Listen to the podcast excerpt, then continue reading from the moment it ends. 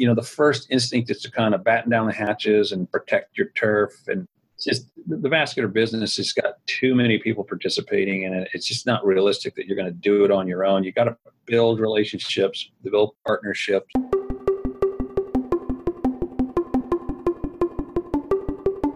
Welcome to the second season of The Sound of IR, a podcast that seeks to educate aspiring interventional radiologists about the clinical practice of IR.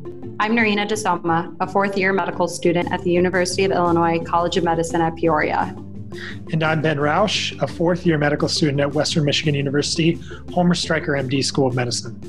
We work with a great team of students, residents, and attendings using the power of podcasts to explore topics in interventional radiology.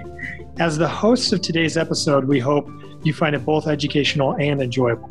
We're very excited to introduce this next episode of The Sound of IR, in which Ben Roush and I will host an episode about a hybrid private practice model with Dr. James Swischuk, an interventional radiologist in Peoria, Illinois, at Central Illinois Radiological Associates, which is affiliated with OSF St. Francis Medical Center in Peoria, Illinois.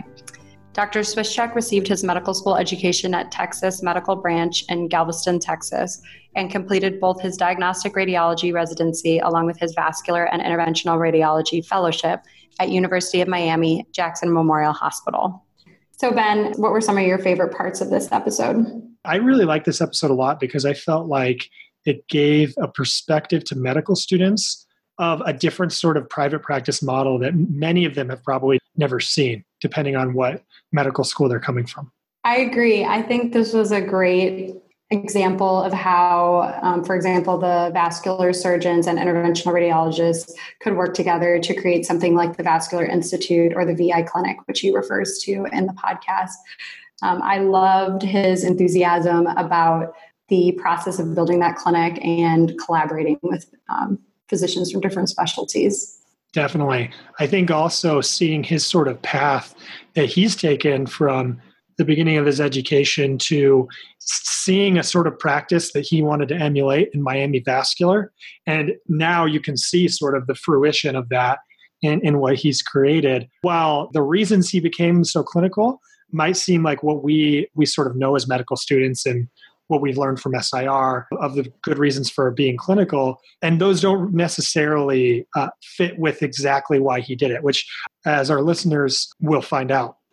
Yes, and another whole component is the interaction between his diagnostic radiology partners and how that all played into um, how they practice. So I think this will be a great episode for our listeners, and I'm, I'm excited for everyone to hear what Dr. Swischuk has to say. Definitely. So, Nerina, as we sort of jump into this episode about different private practice models, I, am curious what your experience has been being there at University of Illinois at Peoria and experiencing being educated under this model. Yeah, so as I've only had my home rotation so far um, and haven't really had any away rotations yet, this is pretty much all that I know in terms of um, medical student resident education within radiology, both diagnostic and interventional. And um, what I can say about this hybrid private practice model is that they've built their practice so that they can run without any trainees. Um, they don't need residents, they don't need fellows to complete the work. So, as a medical student, it's wonderful because the fellows have time and they're not really bogged down with little menial tasks. So um, the fellows are just so happy, and, and same with the residents.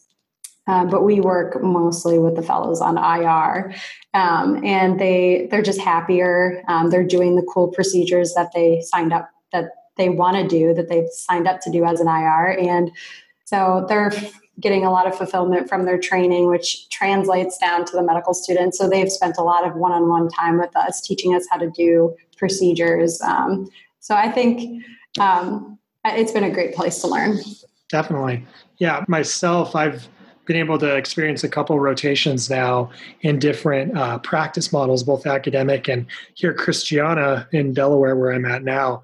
It, it's a very similar um, hybrid model, so to speak you know, I, I've definitely seen the positives of this sort of model in in a similar fashion. And you know, that's not to say that from what we're saying in this interview that the, there's something inherently wrong with the academic model. I think there's positives to both, and being exposed to both kind of gives you a better idea of, of what you want to train in. I completely agree. And one I should bring up probably some of the downsides just realistically you know these irs are so um, busy and they don't necessarily have uh, the research going on of course that an academic institution would have so um, there certainly aren't any clinical trials that are uh, being done. So there there is of course um, the pros and cons to any um, teaching um, facility and practice model. For sure. Yeah i think that's common um, wherever you end up training or you know whatever you're exposed to. Um, but but overall i think this should be a pretty interesting episode. Absolutely. I'm excited for everyone to tune into this one. And here's our interview dr Swischuk thank you for speaking with us today. Well, thanks for having me. Hope i have something interesting to say to you guys. Oh i'm sure you will. Um, so just to get us started off we'd love to hear a little bit about how you got here. Um, what made you decide to become an interventional radiologist? Well, when I first went into it, you know, I don't know if you're aware, but my dad is a pediatric radiologist. In fact, he still practices down at UTMB, and you know, so I kind of grew up in a environment where radiology was a large part of it. He was a guy that wrote a lot of textbooks. I used to see him working on them at home, and you know, as I went into college, I thought, okay, medicine doesn't sound too bad, and with an eye for radiology. I must say, when I went into radiology, it, I, I, was not one of those individuals that you know had targeted necessarily IR. I knew I was somebody who liked working with my hands. Patient contact was something I wasn't even certain about. But then, as I progressed through the radiology residency, probably my third year, I realized, yeah, this is I enjoyed this, and that was what I was going to do. Um, I trained at uh, medical school. I went to University of Texas Medical Branch and then I went to the University of Miami where I did my diagnostic radiology and I did my fellowship, which was at a fairly large hospital, 1,600 beds at Jackson Memorial Hospital. And uh, there was the VA hospital we also worked in as interventionalists. Uh, how it came to arrive in Peoria because after I finished my fellowship, I worked for about two years in Tampa, and it wasn't the greatest environment. You know, the the medical environment in Florida was certainly more volatile than up here as far as group purchases, hospital takeovers, and just partnership tracks were full of potholes at times. Anyway, I, I found myself in a group that uh, decided to sell the practice to a publicly held company, and I was like, uh, I don't really want any part of that. I happen to know the neurointerventionist that was up here in Peoria, and uh, you know, there was a time in my life where I never thought I'd drive across the Midwest, let alone live here. But now I've been here 21 years. Anyway, I came to interview just to see what it was like. And when I saw the practice, it was a really good practice at that point. They were doing a lot of vascular work. They were starting to dabble in some clinical work. They had employed an APN. But more importantly, it was a group that I, I saw they were eager to get better. So it just really looked like a good opportunity. So I just, that's how I ended up here. Oh, we're glad that you're here. I know um, the hospital really holds interventional radiology um, really highly. So, um, what you've created as a group has been phenomenal. Um, could you tell us a little bit more about um, Central Illinois Radiological Associates, CIRA? That's uh, the private practice. Yeah, CIRA is actually now a group that has about 70, 70 plus radiologists plus some independent contractors that we use. We actually utilize seven APNs. It's it is at its core a private practice group. Now, having said that, it is made up of two divisions. There's one that's in the northern part of central Illinois and is kind of the hub of the spoke wheel is St. Francis Medical Center, which is where I work at. And then there's a division that's further south in Springfield. Um, and uh, the two sections operate fairly independently, but you know, when you look under the hood, we're all part of the same group. As I said, it is private practice. However, both divisions have components that do run uh, or participate in residencies. So, uh, and here at St. Francis, which is pretty much where I work at exclusively, which is about a 750 bed hospital, uh, there's a residency program that takes four residents a year, and then our IR fellowship takes uh, two fellows per year. Now, having said that, yes, my life is uh, behind the scenes private practice, but day in, day out, we always have residents, we have fellows in the department, so it does have that academic feel. But there are many parts of our group because our group participates in oh, 22 hospitals and several outpatient facilities. So we have components of our practice that are just pure private practice. I mean, guys that really um, have very little to do with any of the teaching program. Interesting. Uh, Dr. Swischuk, I'd like to know a little more. Has this group always uh, had an academic portion to it, or, or is that a newer development in the practice? Well, I joined the group in 96 and they already had the residency in program. And I must say, uh, I will tell you this, the St. Francis Medical Center is the main teaching hospital for the University of Illinois College of Medicine at Peoria. When I came here, the residency was probably uh, four years um, established. And it was actually established by one of my IR partners, Dr. Terry Brady. And he's the one that came and kind of brought the energy to do that. Uh, there were already residency programs here at the hospital, you know, more of the core residencies like surgery and medicine. And so the hospital, yes, for a number of years has had the teaching elements. We all have clinical appointments to the university. We're not university employees. Um, but yeah, ever since I've been here, yeah, the teaching environment has been there. So interesting. And when you decided to come to Central Illinois, and even before that, um, was academia something you wanted to be involved in? Uh, no, the short answer to that question is no. so what's the long answer? The long answer. When I trained at University of Miami, uh, one of the benefits was that another program across town, which at the time was um, Miami Vascular Institute, which is now Miami Cardiac Cardiovascular Institute, was affiliated with our program. That's how they had their accreditation was through the University of Miami. So I got to spend some time there, and oh boy, that was a, just an absolute eye opener. I mean, here you were essentially in a community hospital full of nothing but private practice physicians, and at the same time, you had this fellowship that was a premier fellowship in that environment. You know, something I just had never seen, never heard of. And so when I saw that, boy, I was like, man, this is the way to do it. You know, I mean, it's it's a little more streamlined.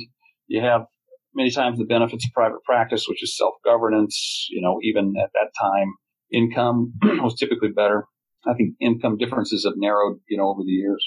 But boy, I saw that and I said, hey, that is what I want to do. Uh, the first job I took in Tampa, I, I tried to add the clinical element, but but really the teaching element wasn't there. And that's so when I came to to Peoria and I plopped down in a program that uh, number one, already had a residency program, had an affiliation with the university, but was private practice. You know, you could already see the wheels turning, right? Yeah. And then on top of that, they had I had a real interest in the clinical practice um, because I had seen the success of that with the group in Miami, and I could just tell that was the future, you know. And and they were interested in that, you know. And then when I brought ideas of having a clinic, they were very interested in that, and it seemed like they had a group that was going to allow that to happen. So, yeah, short answer was I looking to work at a university? No, I was not. Was I looking for something that where private practice could excel at this and do this combo practice? Yeah, that is what I was looking for. And that's what I found here. And that's what we continue to have here. I've been here now 20, almost 22 years. So that's, that's interesting. I, it, it's fascinating to hear you talk about Miami Vascular. I mean, I think a lot of students interested in IR have at least heard about it or know something about it. But it, it's interesting to hear you talk about that institution and the things you liked about it and see how you've implemented that. Even, you know, even though you guys weren't necessarily the first to do that, or maybe even Miami wasn't, you guys definitely were early to the game of clinical IR, you know, talking in the mid 90s. Um, so that's, that's fascinating to hear. Yeah, well, you know, I, I, just remember leaving that place and I'm going, oh my gosh, you know, t- typical radiology group, right? You don't bring any patients to the hospital. You're contracted. You know, all the radiologists have this sort of built-in vulnerability that if they lose their contract at any moment, things could blow up on them. And then here was this hospital where there was a radiologist who was just, uh, you know, just had the place in the palm of his hand. Probably the most, I don't know, powerful is the right word, but the most influential physician was certainly one of them in the hospital. You know, I was like, wow, there's something here, you know. And the reason was, at least I came to this conclusion, I don't know if I'm right or wrong, is that he really brought a program. He brought something that added value to that hospital, you know? Yeah. And, and you know, if you think about it, you, you can sort of do that in academics, but when you do it in a private hospital, I mean, you're really bringing something that's totally different, something that's sellable. Like a partner of mine used to say, Dr. Smouse, you know, you don't sell the steak, you sell the sizzle, you know, and it was something that was, that was, you know, it was unique and, and, and, you know, I saw this hospital and that group be extremely successful, have a fellowship program in a very competitive market, you know, and I was like, hey, there's something there. So yeah, that was certainly part of the inspiration. Yeah. Do you feel that um, being a private group, you guys were able to implement such a clinical practice easier than if you, you know, let's say this is the exact same situation at the exact same time and you went to your average academic institution and wanted to implement those changes. From your experience and what you know, do you feel like at that time period you would have been able to implement those changes in the same way? God, that, that's a good question. Uh, I will tell you this at the time, certainly decision making when I was in this group, because it was not near as big, was fairly streamlined. So we hmm. could make money spending decisions fairly quickly. To do it in an academic institution, a pure academic institution at that time, I just don't even think it was part of the agenda, to be honest. You know, I mean, when I look back at the program that I trained in, I mean, this was, this was how it was structured. This was the kind of clinical work we did. I never did a single H and P. Any of the outpatient vascular procedures would literally come in and have a surgical resident do the H and P. I would write my procedure note and maybe a little pre-procedure note, and then all the post-op orders were done by the surgery resident and then discharged by them. You know, so yeah, starting a clinic in that setting, I just don't even think was part of the vocabulary. So I'm sure there would have been some resistance there because you know it all costs money and physician time and and and, and plus I just think in radiology to have a successful model doing clinical work eh, you have to use APNs. You know, you can't just, you know, we have the luxury. I, I don't know if it's luxury is the right word, but our work style, at least formally, was you come in, you do a bunch of procedures, and you go home. You know, so you're always producing revenue. So all of a sudden, take a physician and put them into this clinical role doing E&M charges. You know, your productivity is, as any other specialty knows, goes way down. And so when you're sitting there talking to other partners that are also imagers that are producing, you know, real revenue and, and have very little overhead, um, it, it's hard to convince them you're going to use physician time to do that. And APN was that, and you know, but the APN would have been just a totally new thing. So I think it would have been hard to have that progressive attitude at that time in a purely academic setting.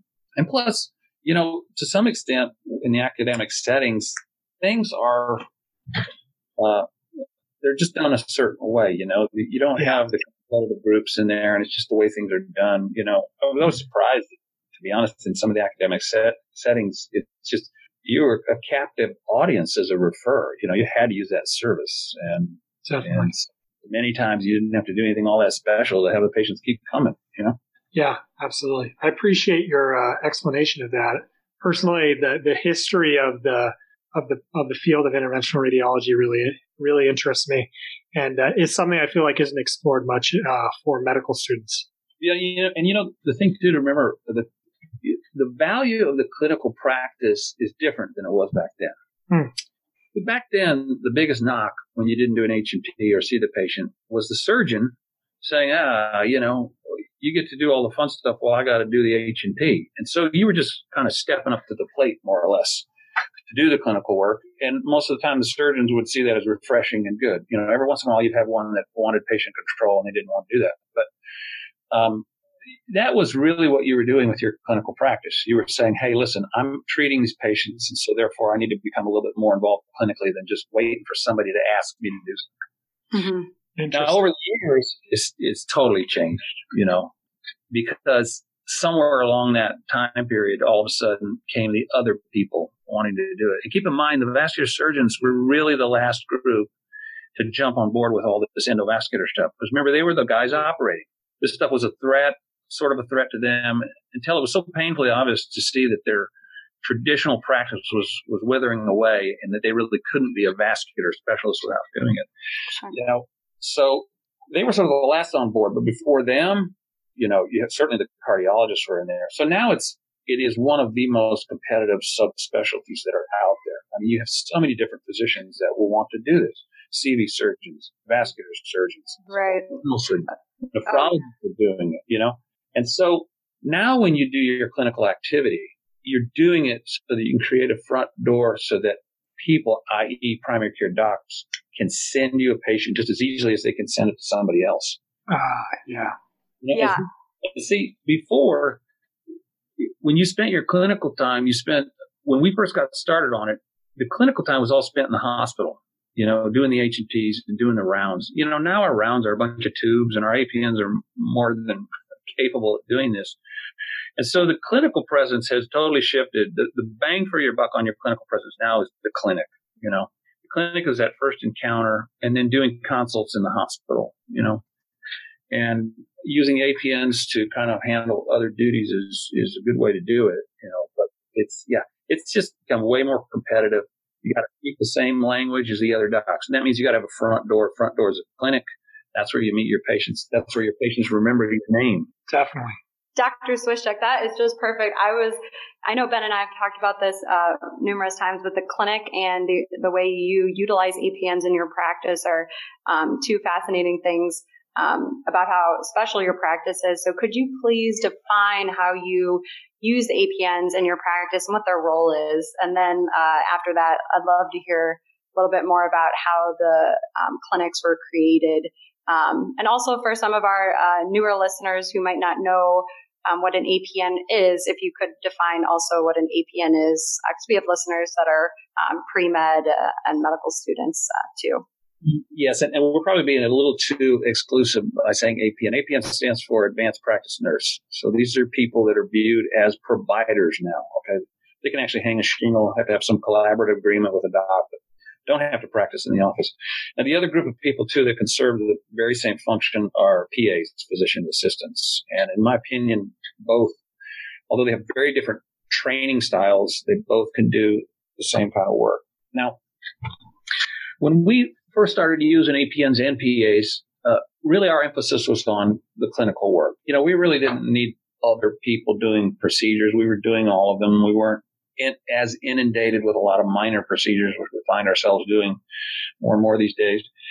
And, and really that resource was for many years strictly dedicated to clinical work. It was basically to kind of shore up the gaps in the time that we had to devote to that. All right. And I would say still to this day, that's the majority of what they do. We have recently had them start doing some minor procedures, more or less for lack of a better way to put it, than to make our life a little easier. Mm-hmm.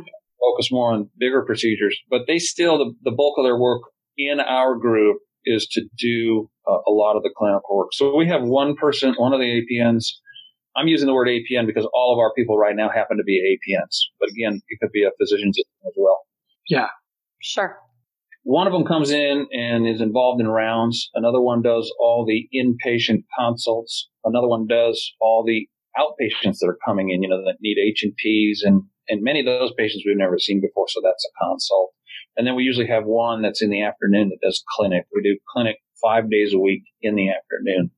So they go over there and do that. Interesting. So where where do the stu- the trainees fit into that? Because I, I, think the, the use of mid level providers is fantastic because it is able to sort of extend your abilities uh, clinically. But the question I always have is how do you how do you balance the use of these APNs with training and, and the, the residents and fellows you have? Yeah, good question. Here's the thing. All I can say is we got two fellows. We made the fellows do all that work. That's all one of them would be doing all day long. From that standpoint, it, it wouldn't work out. Okay. So where do our fellows get that work? Well, they do spend time in the clinic. Certainly on the weekends, they do all the consults. So on any, any given week, mm-hmm. there's five consults. They do some of the later consults. They do the consults in the middle of the night, obviously the emergent ones, and they do some rounding. You know, currently it's a one year fellowship. There's a lot to get under your belt. And so it's hard to take huge blocks of time. Now I know there are other programs that just charge them with doing that and they may have the numbers of fellows to support that. But philosophically, this is also the way I kind of look at it. We try to teach them and hope we show them a system that is portable to the radiology community at large. Mm-hmm. Because coming out and saying, Hey, I'm going to spend half my day doing H and P's and sitting in a clinic especially for a group where you're trying to convince them that you need to do the clinical activity, is probably a bit much for them to swallow, you know? Yeah. Whereas if you come from a program like ours, where you have all these APNs, and, and, and I really believe our program uh, is a fairly well oiled machine.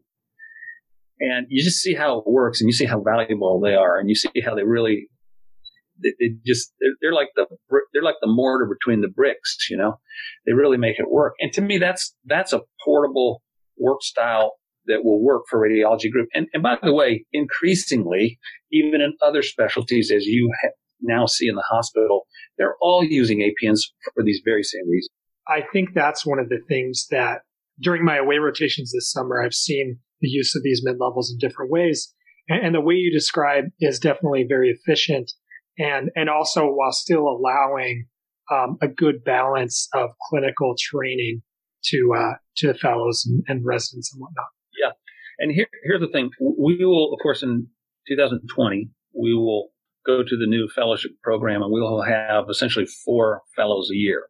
And this is just me talking off the top of my head. I don't see a ton of change on how the clinical stuff is handled in the hospital.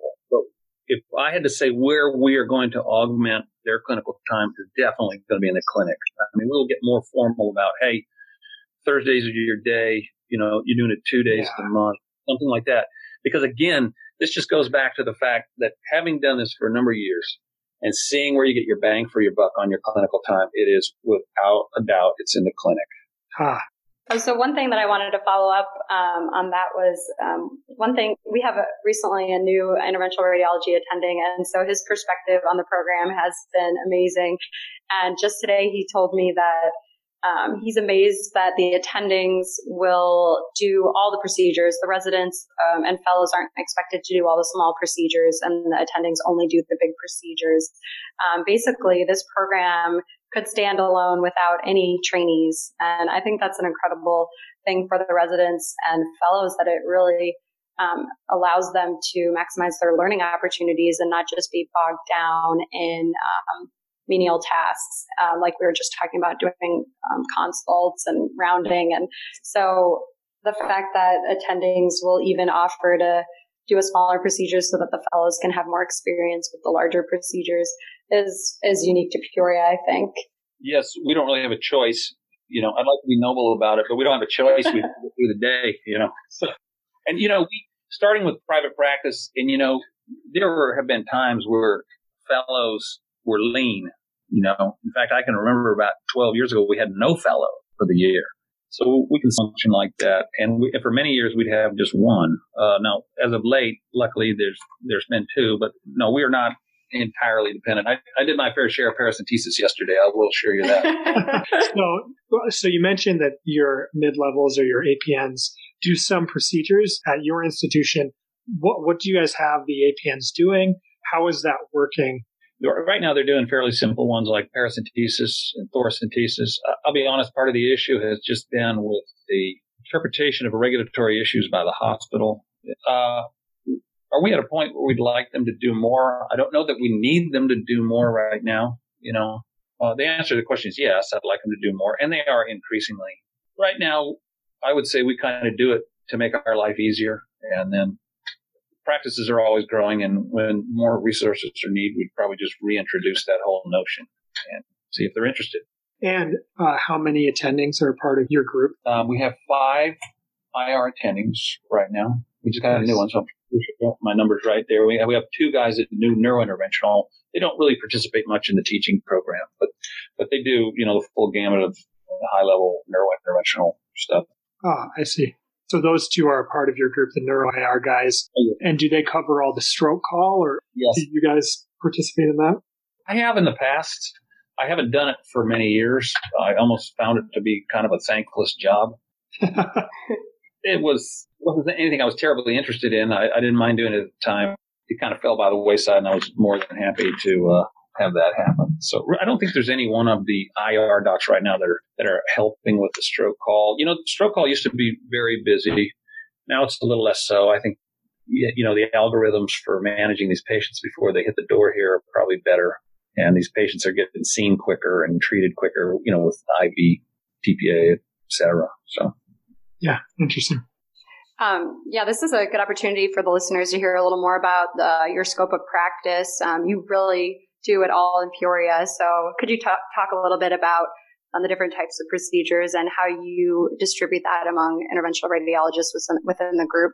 We do really any procedure that would be typical. We don't have a large TIPS volume. Our probably our, the thing that we're most known for is the volume of vascular work that we do, and we we can go into that a little bit how that occurred uh, later if you'd like. And then cancer work was in the past week, but that has definitely increased. We've had new attendings come in that have greatly improved it. We've also had the addition at our hospital of a new hepatologist that used to direct one of the large transplant programs up in the Chicago area. And so he has ties with all these transplant centers. And so although we don't do liver transplants here, he certainly does a lot more management for these liver patients than groups had in the past. So that has, you know, dramatically improved our, our work on the tumor front. And so really the program is uh, fairly well rounded. I mean, we're not doing cancer work like a cancer center, but we're still doing it on a near daily basis. So, um, but again, vascular is obviously we've dedicated clinical time and, and resources to that. Kind of, you know, the clinic and having this group of patients we worked on has sort of even taken us through some lean times. Yeah, I think that's just such an amazing feature um, in Peoria. The fact that you have so many vascular cases.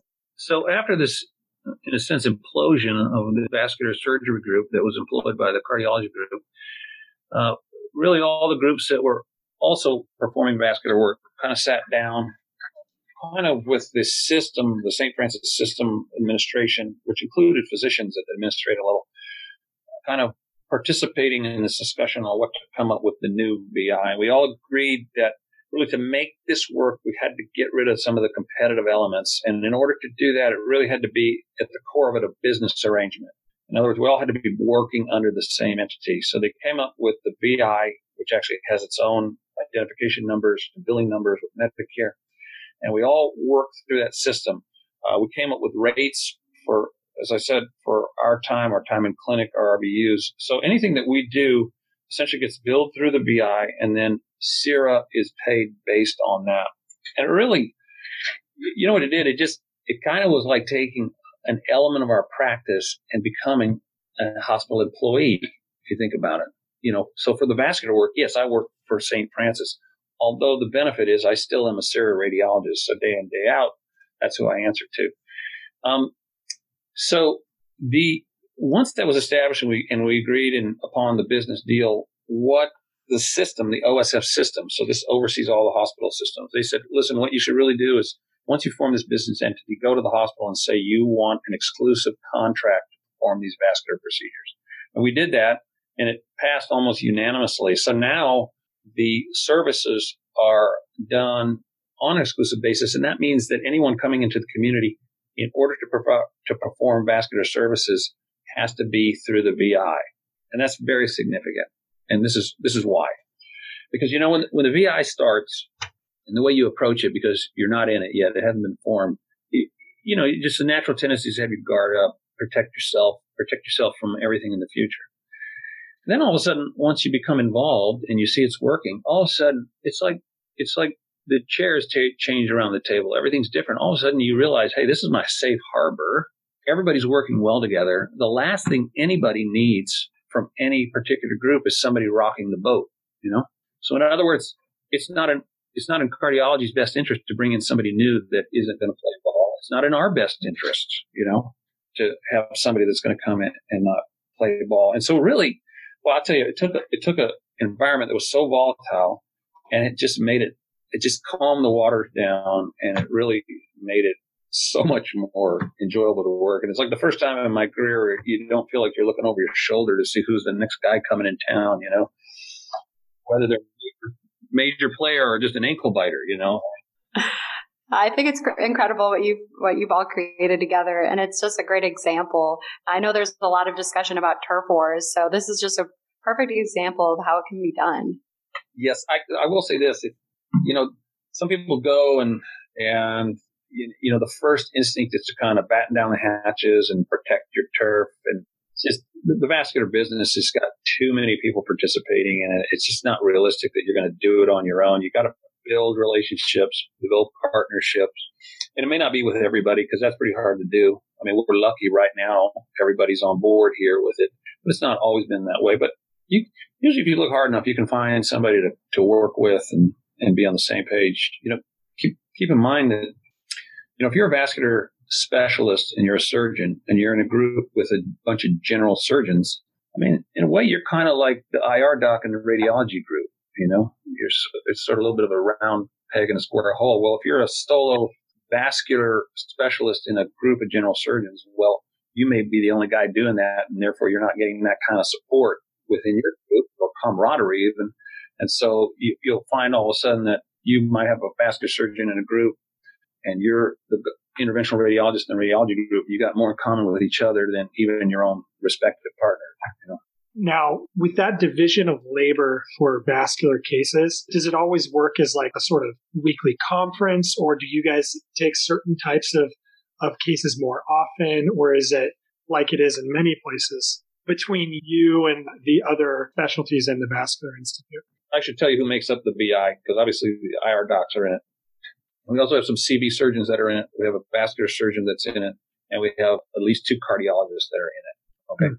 And really, if you look at how patients are divvied up, there isn't a whole lot of difference in how inpatient consults are divvied up. I mean, if somebody wants you on the case, they'll get you. You know, the VI isn't going to route them to somebody that they don't want. Um, and that hasn't changed. But, you know, if you really look at everybody's stake in the VI, it's really your clinic time. And that is basically not doled out willy nilly. I mean, if you are asking for clinic time, it has to be for good reason. And so the way patients are handled in the clinic, I'll focus on that because that's really how the patients are doled out and it's wow. kept in, is if somebody wants you specifically, yes, they will go to your clinic. All right. However, if it's one of the myriad of primary care docs that are in the OSF system that are essentially working through the electronic medical record system, EPIC, meaning, i.e., they're clicking and pushing buttons and they want life to be easy those just come in the in the VI, and whoever's up and has time, it's it's kind of first come first serve, just to get the patients in there. So clearly, when we joined the VI, we got patients from primary care docs that we had never received patients from. By, by and large, because our old system was a separate medical record system, and they really had no uh, easy access to it. You know? So that kind of that's what keeps it fair and keeps everybody stake in it. You know, and and the governance of the VI is a advisory committee that is made up of some interventional radiologists, some cardiologists, vascular surgeons, some administrative people, some administrative physicians that have nothing to do with vascular business. And I, and, and this has been going on now, I would say three years and, and there is, it's really been quite functional, at least from political standpoint and getting patients in. There, there are a few little glitches that you find on where patients should go, but those are minor things and easy to work out, to be quite honest. That's awesome. I've only come across a similar thing uh, that I've at least even just heard of in the IR world a handful of times. I know University of Michigan has a similar idea with their cardiovascular institute and the sort of division of labor um, for those patients. But, but yeah, I think uh, it's incredible what you've been able to do on the private practice level, creating that. I think if I really had to look back, what has always kept us as people at the table with some chips to play, so to speak, is the fact that we've had that clinic.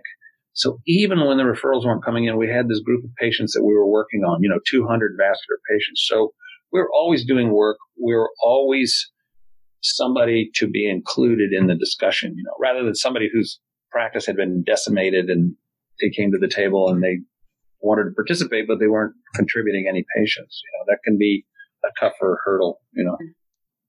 Yeah, that's an interesting point. Um, and to follow up on that, how when you were creating the Vascular Institute or the VI, um, and I know you also have an interventional oncology clinic as well, and we could talk a little bit more about that later. Um, but how did the diagnostic radiologists within your private practice respond to the creation of these clinics? Oh my God, they loved it, and here's why: money. Okay. and let me step back because I think Nerina, you had mentioned, you know, about the clinic and its development. You know, when we first started the clinic, we were essentially borrowing a room in an ultrasound department and seeing our patients first. You know, we just had to check the schedule, get ahead of the procedure, and put them on the schedule. Then we went to renting a room from some primary care docs. I think we were literally paying five hundred dollars a month for this room, and then we used our APNs to even handle our medical records. Then we had office space in a in a facility that was essentially a non-invasive lab run by the surgeons. We were at one point we were their only customers, and we ran our clinic in that same building. And then the last iteration of our clinic prior to our current clinics was when we actually rented our own space, you know. And when we did that, all of a sudden you had to explain this overhead that was about four hundred thousand dollars. Now, of course, we were generating some revenue in there with veins and ultrasound procedures, but you know, we, that kind of overhead for diagnostic radiologists, like in my group, that we don't even own our own outpatient centers. I mean, our overhead is is low. I mean, when you go to a clinician, their overhead can be as high as 40, 50%. I think our overhead for our group is running in the high teens, you know. So when you get an office that has all that all that overhead, it's just to them, it, it's they don't even want to think about it. You know, it's it's it's not you know because otherwise their business model is hey, there's an empty seat, you go sit in front of a monitor and you make money all day. yeah, and you know, and and I've even been to meetings where they wanted to throw our salaries on the expense of the clinic, right? And had partners say, "Oh my God, you guys are hemorrhaging in there, financially hemorrhaging." And um, I, I'd go to them and I said, "You know, but your argument is like going to a surgeon and saying, "Hey, I found the key. To, this the key to your financial success is you, you keep your practice, but the only thing you got to do is get rid of the clinic, and then you'll be good." You know, I mean, it's idiotic. anyway, when the VI came, and part of it was that our clinic was essentially going to dissolve and be moved in one part into the vascular clinic which we essentially just get paid to go there and see patients. And then we were able to do our oncology clinic in a separate building that is also owned by the hospital because they're developing cancer services. We all of a sudden basically got rid of all of our overhead other than some nursing personnel and some APNs going in there. So the group loved it. I mean, it was just like, you know, the music to their ears. So, just to transition a little to the interventional oncology clinic, um, how does uh, that differ from VI, and who is a, a part of the interventional oncology clinic? Uh, really, uh, all of us, except for maybe uh, Dr. Brady, participated in that. That sees, in general, fewer patients. The vascular clinic is quite busy, is full, is full out four weeks. Um, and a full clinic for us in an afternoon would be 12. We're going to increase that to probably 16 patients an afternoon, which means you're you know, you're going to get through them pretty quick. The oncology clinic, not as many patients, but many times there's a lot more imaging to look at on those. It is still run by the docs. Our own APNs go over there. It's a, it's a, it's a different business arrangement. Uh, the hospital has found a way to build a facility component for our clinic visit, and we can then charge, I believe it's a smaller uh, E&M charge for our time. So that's a very simple, straightforward business arrangement, totally different than the VI. However, the benefit of both of those is that since we are in a clinic or facility that is, you know, run by OSF, it's an OSF facility. Really, one of the big benefits is we have this access to Epic, you know, which is our medical record system. Uh, you know, because if we were in our own office as we were before, and we wanted to use Epic just so that everybody could see what we were doing, what we were doing, and making it easier for referrals. I mean, there's a per head fee that was exorbitant. I mean, it was yeah. going to be a hundred thousand dollar purchase with maintenance, and so if you look at what we're getting paid for these clinic times or our arrangements with the oncology clinic. So let's take the VI. I get paid for my time there, but that's that's really payment that's free and clear of any overhead, you know, which is not trivial because the clinic is high overhead. You know, that's where you get 40, 50% overhead. If you go to the oncology clinic, our overhead is pretty minimal. We're not making money hand over fist over there, that's for sure. Just sort of paying for the people that are over there, if that. But when you start looking at things like, well, you're on Epic now and you're, and you don't have to pay for that. Well, you know, then it's, for win, you know. it's No brainer, you know. Yeah. It's almost reason alone to have a clinic is having access to Epic to see all your patients. Yes, and I can tell you that that those recipes are so much easier for your diagnostic partners to handle. Definitely. We talked a little bit about the relationship between IR and DR in your practice, but I'm curious uh, how that relationship works out on the trainee side of things. The, the DR residents that you've had um, historically in your in your uh, residency, how often are they um, working with your practice, and, and how has that worked out? Well, you know, they, they all have to do their their rotations. In the past, um, I would say their participation on the service was extremely variable. You know, as you can imagine, there are just a number of residents that, you know, IR is just not what they wanted to do, and that's okay.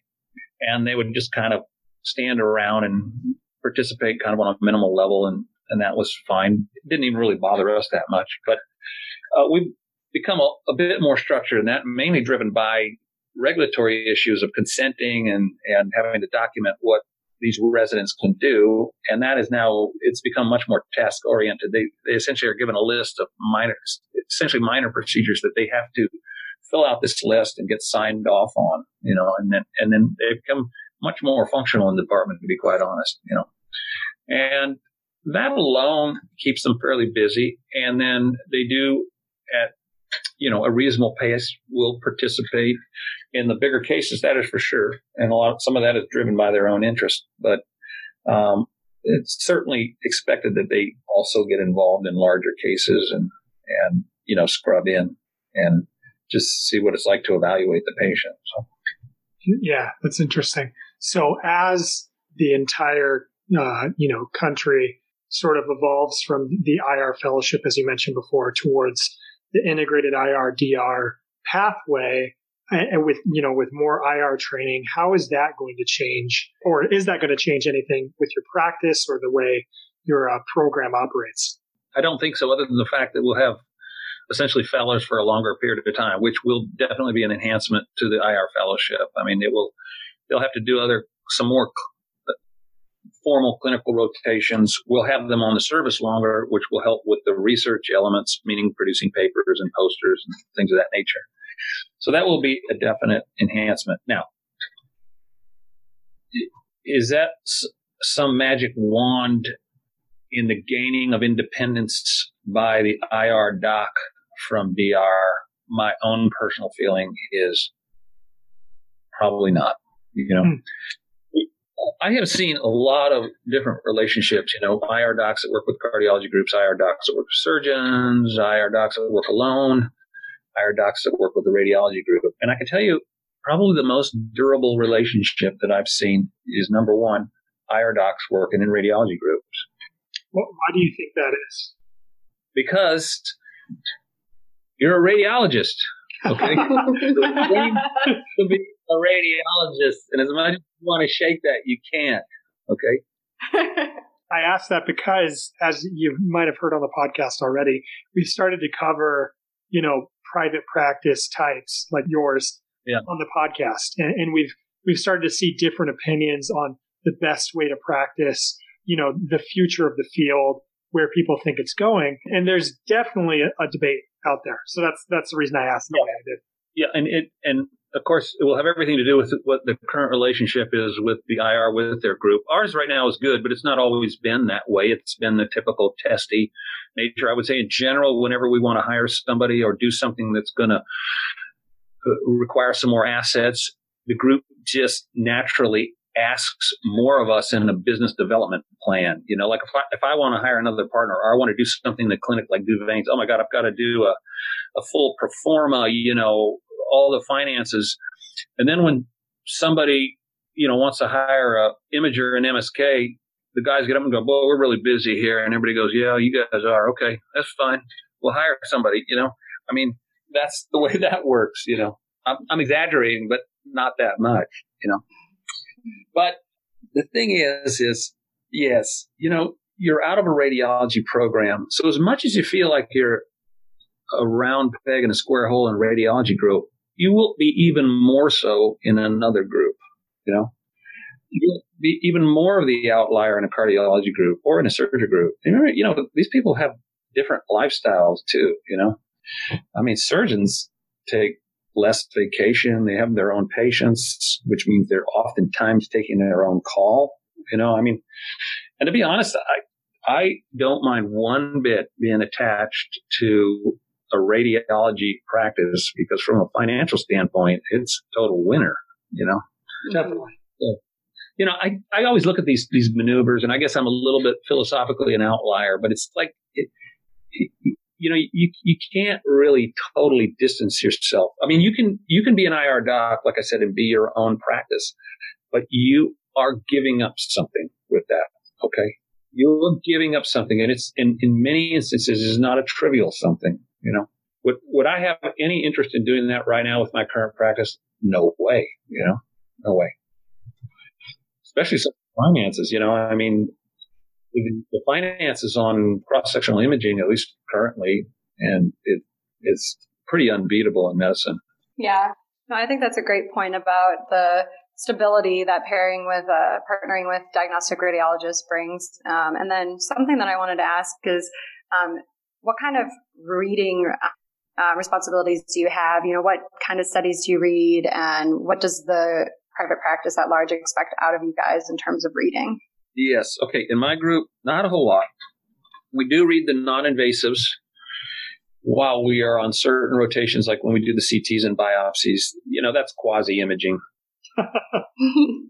and then we do have some more mundane obligations. For instance, if I'm on the weekend and I'm working and there aren't any IR cases, and especially if I have a fellow on doing rounds, because we do have some weekends where we have no fellow, and so we have to do the rounds and the consults, etc. Um, yeah, then I'm charged with reading plain films. I mean, the last time I was on call on a Sunday, I read, I don't know, 60 plain films, you know?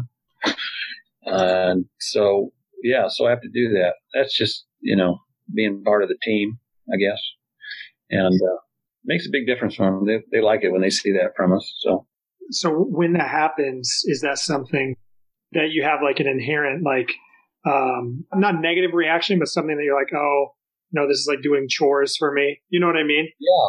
Or is it something that you're like, okay, this is a basis of my specialty still? Uh, no, I don't feel the latter.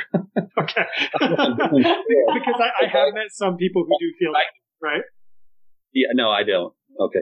I feel like I'm doing a chore. Okay, do I want to totally give up imaging? But not not purposefully. I mean, have I? Could I read MR? No. Can I read CT? Sure. We look at CT scans all the time. But still, I won't read them the same as a body imager. But no, do I feel it's a chore to come in on a Sunday and read a bunch of plain films? Heck yeah, you know. but do I, do I feel like I'm going to get something from my partners out of it?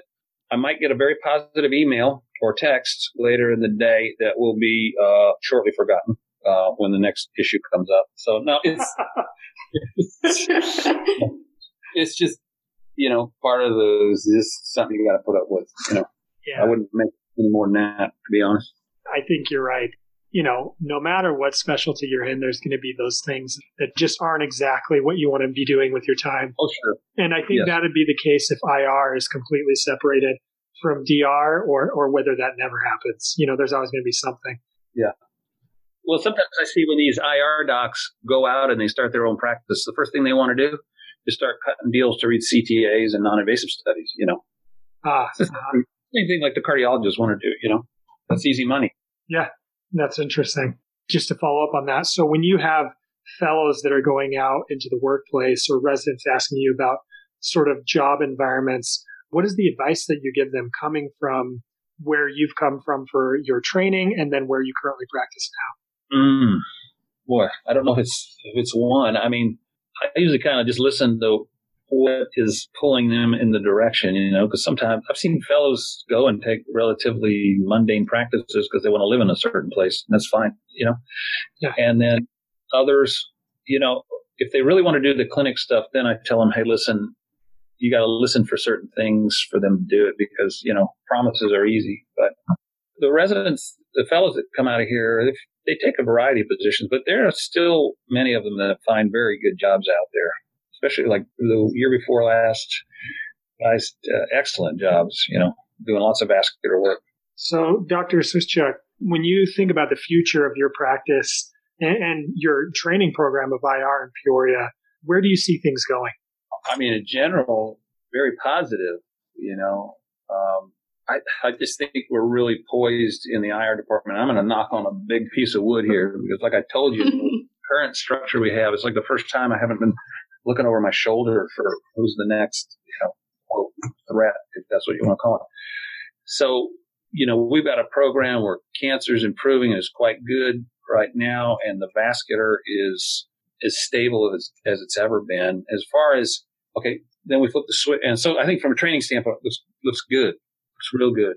Now, when I look at our private group, okay, man, I, I tell you, I I was speaking with Nerina the other day, and, and I I don't think there's any better time in radiology for from the business standpoint, and it's really all facilitated by the ability to employ people, utilize people that are living in different markets that can do the work for you, are willing to do it. Uh, you know, really as salaried radiologists. I mean, hmm. you know, when I came out, if you were going to be part of this group, you had to live here, and that alone substantiated being a partner. You know. Interesting. Yeah. Yeah. Yeah. That alone, because you know why? Because if you didn't make them a partner, nobody was going to come here. yeah. and so they weren't going to come here. Now, okay, does everybody that works in this group and is reading films, A, have to live here? No. Then if you don't live here, do you have to be a partner? No. And, and the real litmus test there, whether you're right or wrong, is whether you're able to find somebody to work as a non-partner out there in a different area. And I can tell you, you can find it. That's not a problem these days. So you know, this whole portability of the images and reading remotely, it's, it's one of those double edged swords. You know, people worry that it could undermine your group in a hospital. I don't really believe in that. Okay. My paranoia level on that is very low. Okay. And I believe it's a, if it's a double edged sword, the sharper side is on the side of radiology and the groups that are, you know, own the contracts. You know, you just, you just have to figure out how you're going to do it. But well, I tell you, to me, it's a great time to be in radiology. Oh, that's so good to hear. I mean, I know um, Ben and I are both thrilled um, about the field of interventional radiology, and a large part of that is due to, I know for me at least, uh, and I'm sure for you too, Ben, is the mentorship um, that we've received from attending such as yourself. Um, so having that is a huge asset for the future um, generation of interventional radiologists. So thank you, Dr. Swischuk, for taking the time to join us on the podcast today. And we hope you come on again in the future. Yeah, it was fun. I appreciate it. Yeah, thank you so much. I think the perspective you've given is one that many students haven't come across yet. Um, and I think it is really going to be beneficial for people to better understand the different environments in which you can train and in which you can uh, one day practice. Yeah, there is a lot of stuff you never learn, even in your residency program. awesome. Well, thank you. Okay. Thank you. That's it for this episode. Please keep an eye out for our upcoming episodes this season, where we'll be discussing Life in IR Fellowship, tips, women on IR, and much more. If you have any questions or feedback, we'd love to hear from you. If you're a practicing IR who would like to get involved with the podcast, please contact us at our email address, the sound of IR, all one word, at gmail.com. You can also follow us on Twitter. We're at the underscore sound underscore of underscore IR. If you've enjoyed this episode, please feel free to leave us a rating and review on Apple Podcasts or any of your favorite podcast apps. See you next time.